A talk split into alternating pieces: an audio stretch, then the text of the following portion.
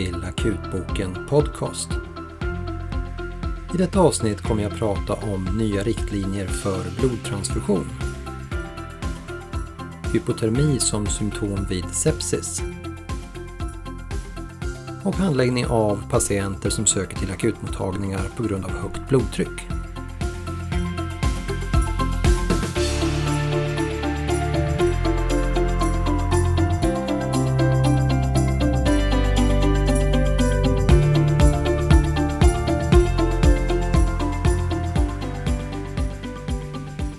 Blodtransfusion kan vara livräddande vid stora akuta blödningar, men de flesta patienter som får blod har inte någon massiv livshotande blödning, utan är cirkulatoriskt stabila patienter som har ett lågt blodvärde av någon orsak. Flera stora välgjorda studier om blodtransfusion för patienter utan massiv blödning har publicerats senaste åren där man bland annat studerat vilken HB-gräns för transfusion som vi bör använda.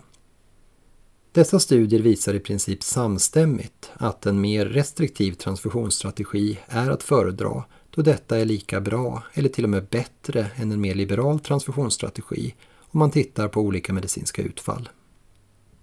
Studierna och de nya rekommendationer som dessa resulterat i är temat för en bra artikel i JAMA Internal Medicine som publicerades nu under 2018. Sammanfattningsvis finns det i artikeln två rekommendationer kring blodtransfusion som jag bedömer att vi bör följa i högre utsträckning än idag.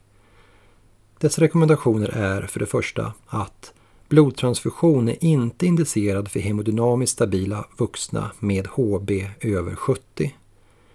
För patienter som ska genomgå kirurgi, till exempel ortopedisk kirurgi, och för patienter med underliggande kardiovaskulär sjukdom rekommenderas en transfusionsgräns på HB80. Den andra rekommendationen är att endast en enhet erytrocytkoncentrat bör ges i taget till patienter som är hemodynamiskt stabila och inte har aktiv pågående blödning.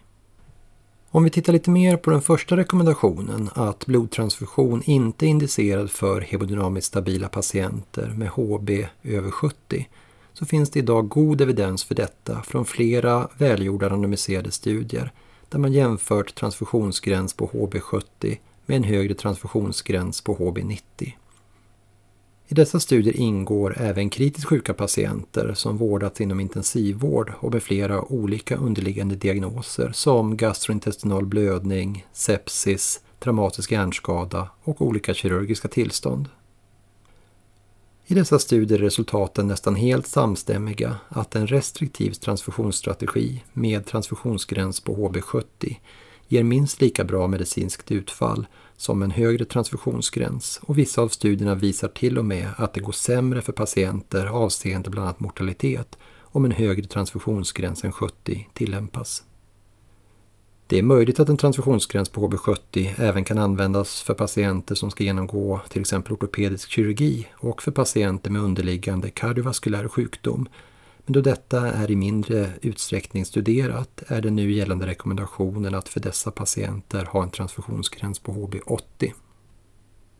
Den andra rekommendationen är att endast ge en enhet erytrocytkoncentrat åt gången och därefter bedöma om ytterligare transfusionsbehov föreligger har också visat sig vara medicinskt säkert i de genomförda studierna och har betydligt minskat antalet transfunderande enheter.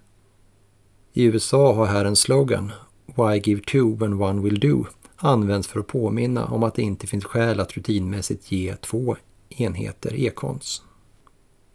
Det finns några tillstånd där vi har bristande evidens för vilken transfusionsgräns eh, vi bör använda och det är till exempel för patienter med akuta koronara syndrom, svår trombocytopeni, vissa sjukdomar med kroniskt transfusionsbehov och hemoglobinopatier som sickelcellsanemi. Här får man göra en individuell bedömning om transfusionsgräns och för patienter med återkommande transfusionsbehov finns ofta en dokumenterad transfusionsplan beslutad av ansvarig läkare. Min slutsats är att de nya riktlinjerna innebär att vi kan använda blodtransfusioner för många patienter betydligt mer restriktivt än tidigare utan att utsätta patienterna för några medicinska risker eller andra konsekvenser som kan vara negativa. Tillgängliga studier talar snarast för att det går bättre för de patienter där man är restriktiv med blodtransfusion och följer de nya riktlinjerna. På sjukhus där man har strikt infört de nya rekommendationerna om transfusionsgränser och också infört att endast ge en enhet ekons åt gången för hemodynamiskt stabila patienter utan aktiv pågående blödning har man minskat åtgången av blod med upp till 40-60% utan att se några negativa medicinska konsekvenser. Förutom att en minskad användning av e-kons ger en minskad kostnad så ökar det också tillgången på blodprodukter för de patienter som behöver det vid stora blödningar. Jag tycker därför generellt att vi bör införa och sprida kunskap om de nya rekommendationerna så att patienter inte behöver få transfusioner i onödan. Istället bör vi när vi har patienter med anemi titta på orsakerna till anemin och se till att relativt enkelt behandlingsbara orsaker som till exempel järnbrist, folatbrist eller låga erytropoetinnivåer åtgärdas så att patienten själv kan producera nya röda blodkroppar och därmed slippa transfusion.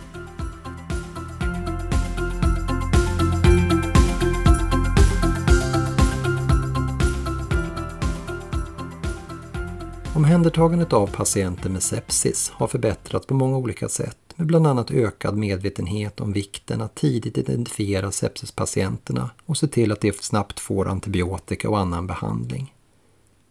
När man tittar på de patienter på akutmottagningar där behandling av sepsis blivit fördröjd är det ganska vanligt att man då initialt inte misstänkt sepsis, bland annat för att patienterna inte haft feber vid inkomst till sjukhus eller tidigare under sjukdomsförloppet. Nu under 2019 publicerades i Critical Care Medicine en studie där man tittat på en kohort med drygt 1100 patienter från 59 sjukhus som vårdats på intensivvårdsavdelningar för svår sepsis eller septisk chock enligt den tidigare använda sepsis 2-definitionerna. Medelåldern för patienterna i studien var 73 år och den genomsnittliga mortaliteten under vårdtillfället var 23 procent. Patienten hade olika fokus för infektionerna där lungfokus, intraabdominellt fokus, urinvägsfokus och fokus i mjukdelar var vanligast. I studiepopulationen hade 40 procent av patienterna temp över 38 grader.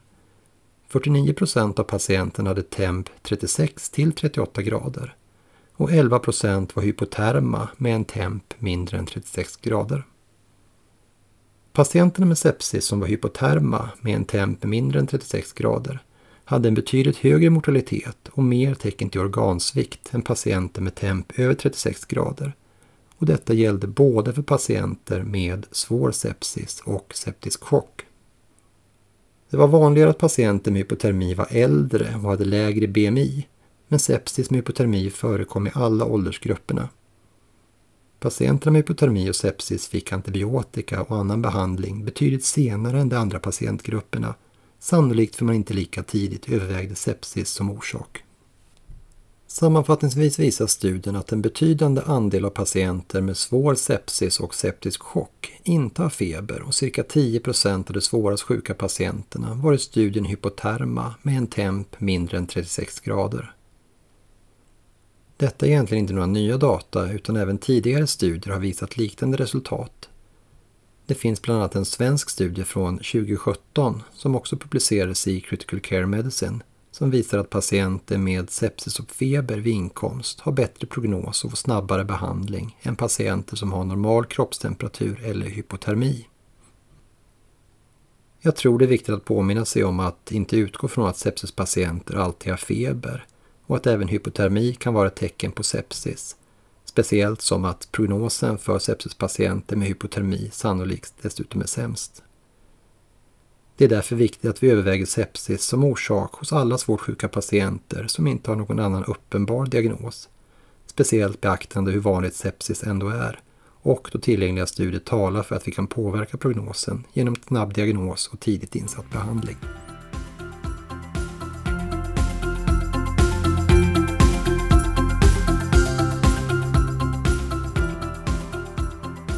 Det är inte ovanligt att patienter inkommer till akutmottagningar på grund av högt blodtryck, där blodtrycket i sig är det huvudsakliga skälet till besöket. Antingen har patienten själv mätt blodtrycket i hemmet och blivit orolig, eller så har blodtrycket kontrollerats på någon öppenvårdsmottagning och så har patienten hänvisats till eller remitterats till akutmottagning. Hur dessa patienter handläggs varierar sannolikt ganska mycket idag från olika sjukhus och också mellan olika läkare. Det har dock senaste åren kommit några studier och riktlinjer som ger oss mer information hur vi bör handlägga dessa patienter. En av dessa studier publicerades 2016 i JAMA Internal Medicine och inkluderade totalt nästan 60 000 patienter som varit på olika öppenvårdsmottagningar och där haft ett uppmätt blodtryck på över 180 systoliskt och eller 110 diastoliskt. Många patienter i gruppen hade dock betydligt högre blodtryck än så. Ur kohorten av patienter tittade man på en mindre grupp som blev remitterad till akutmottagning på grund av blodtrycket och jämförde dessa patienter med en matchad grupp som inte blev remitterade akut. Sammanfattningsvis så var risken för kardiovaskulära händelser mycket låg i båda grupperna och någon signifikant skillnad mellan grupperna avseende kardiovaskulära händelser inom sju dagar, en månad eller sex månader kunde inte påvisas. I gruppen som remitterades till akutmottagning var inte heller helt oväntat risken för inläggning på sjukhus inom en vecka betydligt högre än för de patienter som inte remitterades akut. Men inga skillnader avseende andra kliniskt viktiga utfall kunde påvisas mellan grupperna. Värt att notera var också att i båda grupperna var andelen patienter som fortsatt hade blodtryck över 180 över 110 efter 6 månader fortsatt var över 60 procent. I de senaste guidelines från American College of Cardiology och American Heart Association från 2017 står det också att det inte finns något medicinskt skäl för patienter, även med kraftigt förhöjt blodtryck, att söka eller inremitteras till akutmottagningar om det inte samtidigt har symptom på hypertensiv kris med till exempel akut lungödem, pågående kardiell kemi, encefalopati eller stroke. När patienter med högt blodtryck ändå hamnar på akutmottagningar finns det sällan skäl att göra någon egentlig utredning då de få patienter med hypertensiv kris som vi behöver behandla akut i princip alltid har symptom och undersökningsfynd som framkommer tydligt i anamnes och i ett basalt status. Om något labbprov ska kontrolleras överhuvudtaget på patienter som inkommer med enbart högt blodtryck så är det i så fall kreatinin som man kan överväga att kontrollera i vissa fall speciellt om patienten har tidigare njursvikt eller om anamnesen inger misstanke om nydebuterad njursjukdom. Det är dock ovanligt att patienter skulle ha en kliniskt signifikant njursvikt som kräver akut behandling om det inte samtidigt föreligger andra symptom och enligt min bedömning finns det sällan skäl till provtagning alls för patienter med enbart högt blodtryck på akutmottagningen. Det finns inte heller något skäl att akut behandla även ett kraftigt förhöjt blodtryck, undantaget de få patienter med hypertensiv kris. Att akut sänka blodtryck på patienter innebär en risk för skador på olika organ och en fallbeskrivning, också den publicerad i JAMA Internal Medicine nu 2018, belyser just detta. Fallet gäller en patient utan tecken till hypertensiv kris som fick behandling med intravenöst läkemedel för att sänka blodtrycket varefter hon utvecklade en akut njurskada som sannolikt berodde på den snabba blodtryckssänkningen och som gjorde att hon behövde slutenvård under flera dygn.